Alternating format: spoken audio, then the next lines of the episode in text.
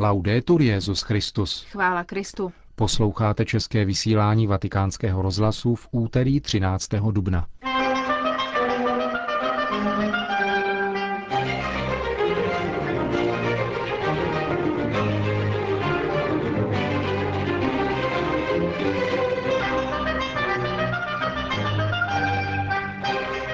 Zasedala Mezinárodní komise pro vyšetření Medjugorje a byl zveřejněn seznam jejich členů. Ve Vatikánském tiskovém středisku se konala tisková konference před nadcházející apoštolskou cestou Benedikta šestnáctého na Maltu. Rozhovor s lovcem pedopornografických zločinců, italským knězem Fortunátem Di Noto. To a mnoho dalšího uslyšíte v našem dnešním pořadu, ke kterému vám přejí hezký poslech Markéta Šindelářová a Milan Glázer.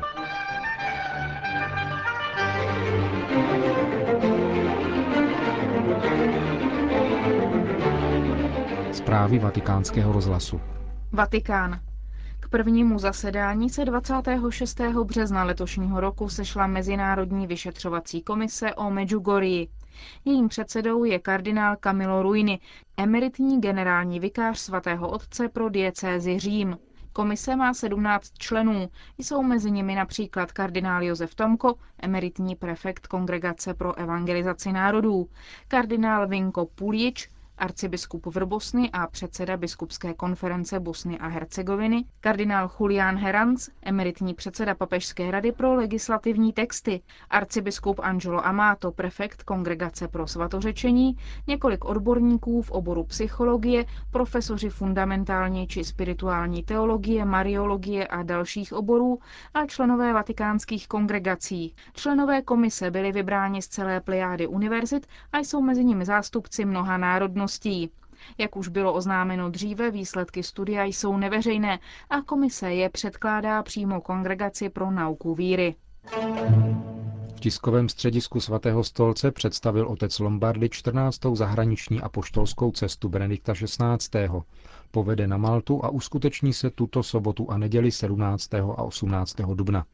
Téma imigrace, protože na Maltu připlouvá velké množství zejména muslimských uprchlíků z Afriky, dále zdravé křesťanské kořeny maltského lidu a problém sekularizace, to jsou některá z témat, kterých se svatý otec dotkne během své cesty na ostrov, kde před tisíc devět set padesáti lety přistál svatý Pavel, když byl převážen k soudu před tribunál římského císaře.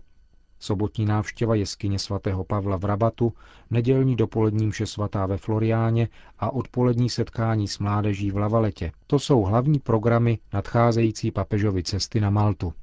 Otec Lombardy na tiskové konferenci odpověděl také na dotazy novinářů o atmosféře, jaká panuje ve Vatikánu v souvislosti s medializovanými případy sexuálního zneužívání dětí ze strany kněží.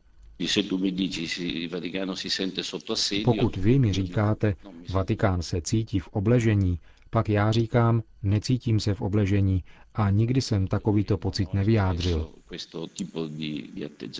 Na otázku, zda je plánováno setkání s oběťmi zneužívání na Maltě, odpověděl ředitel tiskového střediska, že zatím nemůže ani oznámit, ani vyloučit možnost takového setkání.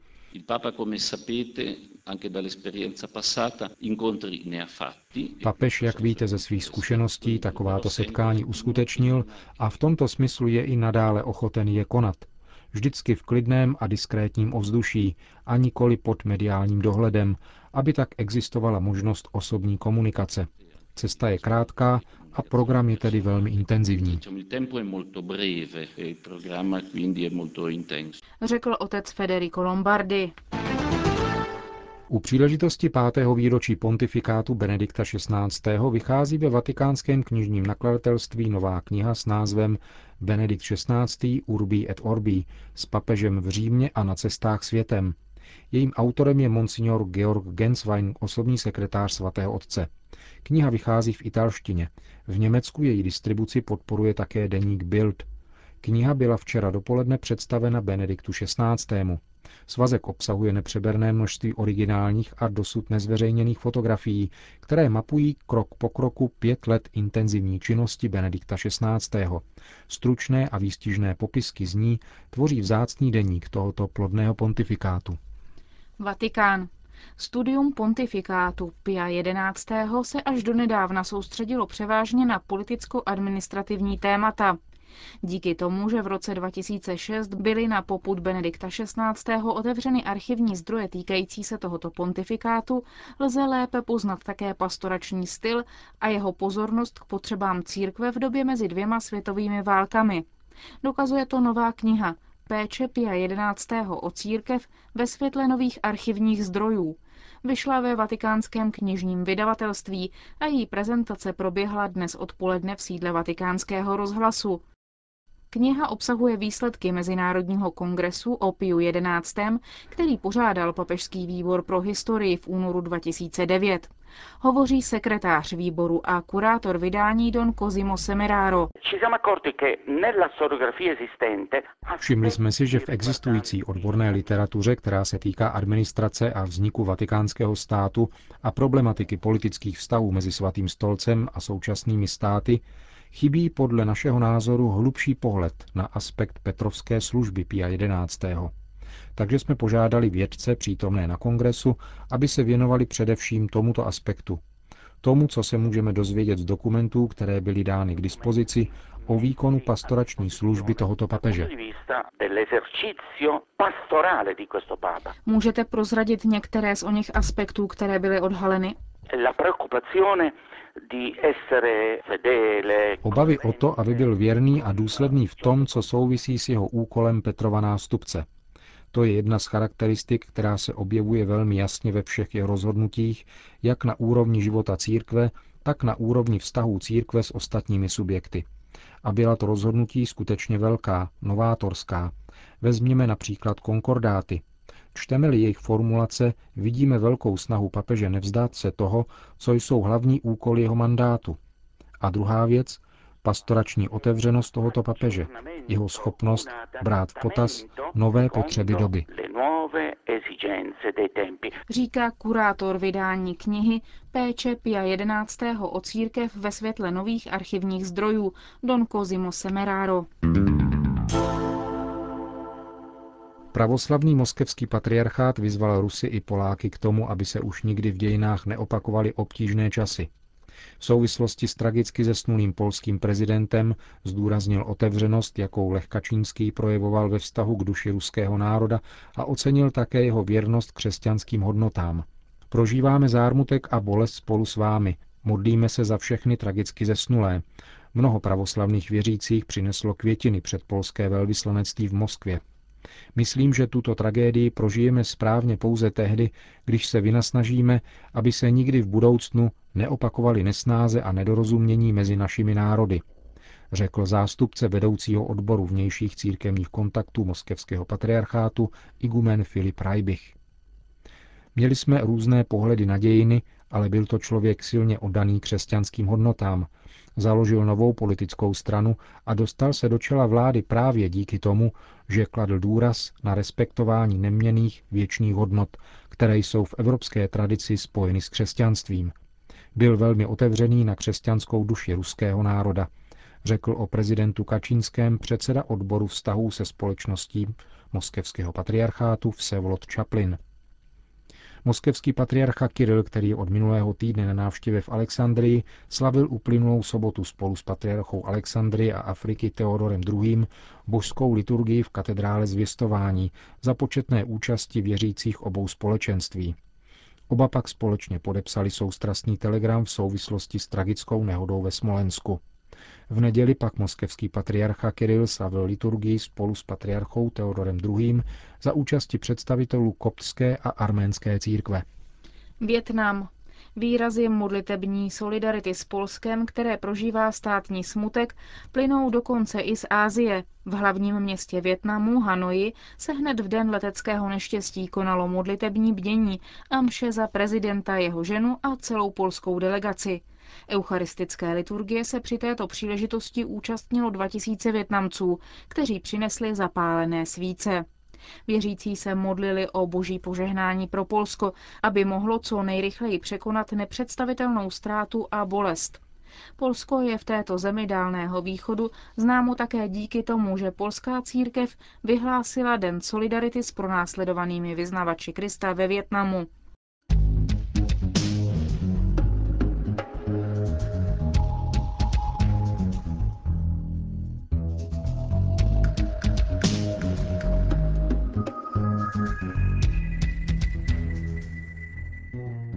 Kampaň vedená proti papeži zastěňuje skutečný boj proti sexuálnímu zneužívání dětí, tvrdí don Fortunato Di Noto, předseda italského občanského sdružení METER, které bezmála dvacet let bojuje proti zneužívání dětí, konkrétně proti pedopornografii. Před několika dny se tomuto sdružení podařilo identifikovat internetový portál, který šíří záběry sexuálního zneužívání dětí ve věku jednoho až pěti let.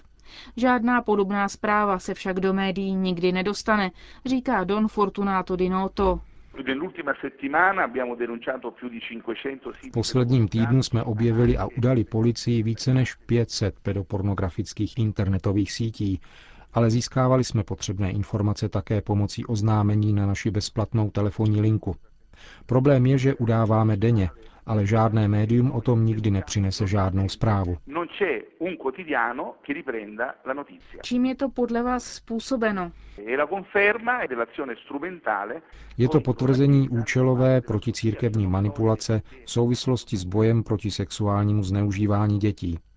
My samozřejmě dále předáváme policii všechny případy překračování zákona v této oblasti, aby zločinci byli postaveni před soud. Církev reaguje velmi jasně, průhledně a evidentně. Velmi mnoho to vypovídá o tom, jak média na mezinárodní úrovni, ale i v našem italském prostředí nevěnují zájem průkopnické činnosti našeho sdružení, které je v této oblasti známé na celém světě. Představte si zločince s odhalenou tváří, jak znásilňují děti, včetně novorozeňat, a nechávají se filmovat a fotit, zviditelňují se na internetu a nikdo o tom nenapíše ani slovo. Jde podle vás tedy o cílenou kampaň proti papeži? To je naprosto očividné. Problém sexuálního zneužívání je složitý, transverzální a globální, protože před očima všech dochází ke znásilňování a zneužívání přibližně sto sedmdesát milionů nezletilých na celém světě. Stačí vydat se po internetu a najdou se věci opravdu nevypověditelné. Více než měsíc je nám předkládána pouze a výlučně jediná rovnice – kněz, prznitel dětí. Je to zcela účelová a zjevně manipulovaná kampaň. Co dělají v boji proti zneužívání dětí západní vlády? Vlády zaujímají v posledních letech různá stanoviska. Přijímají normativy, které mohou uspokojit touhu obětí po spravedlnosti. Problémem však bohužel zůstává, že po deseti letech od spáchání zločinu není možné podat trestní oznámení. Jeden takový případ máme i u nás v Itálii. Po deseti letech, které uplynou od zločinu, už není možné dobrat se spravedlnosti, protože zločin je promlčen. Církev ovšem v těchto případech zaujímá mnohem zásadnější a důraznější postoj a zasahuje i v případech velmi časově vzdálených. To je očividný fakt, který mohou vidět všichni. Říká don Fortunato Di Noto, italský kněz, počítačový expert a lovec pedopornografických zločinců.